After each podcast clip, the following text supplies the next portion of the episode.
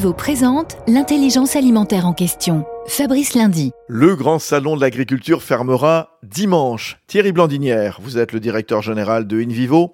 On l'a vu depuis l'ouverture il y a dix jours, le monde agricole a voulu montrer qu'il avait dans ses mains une partie de la solution contre le réchauffement climatique. Tous les agriculteurs aujourd'hui sont mobilisés sur une agriculture durable pour euh, lutter contre le réchauffement climatique. Donc l'agriculture fait bien partie de la solution et n'est pas un problème.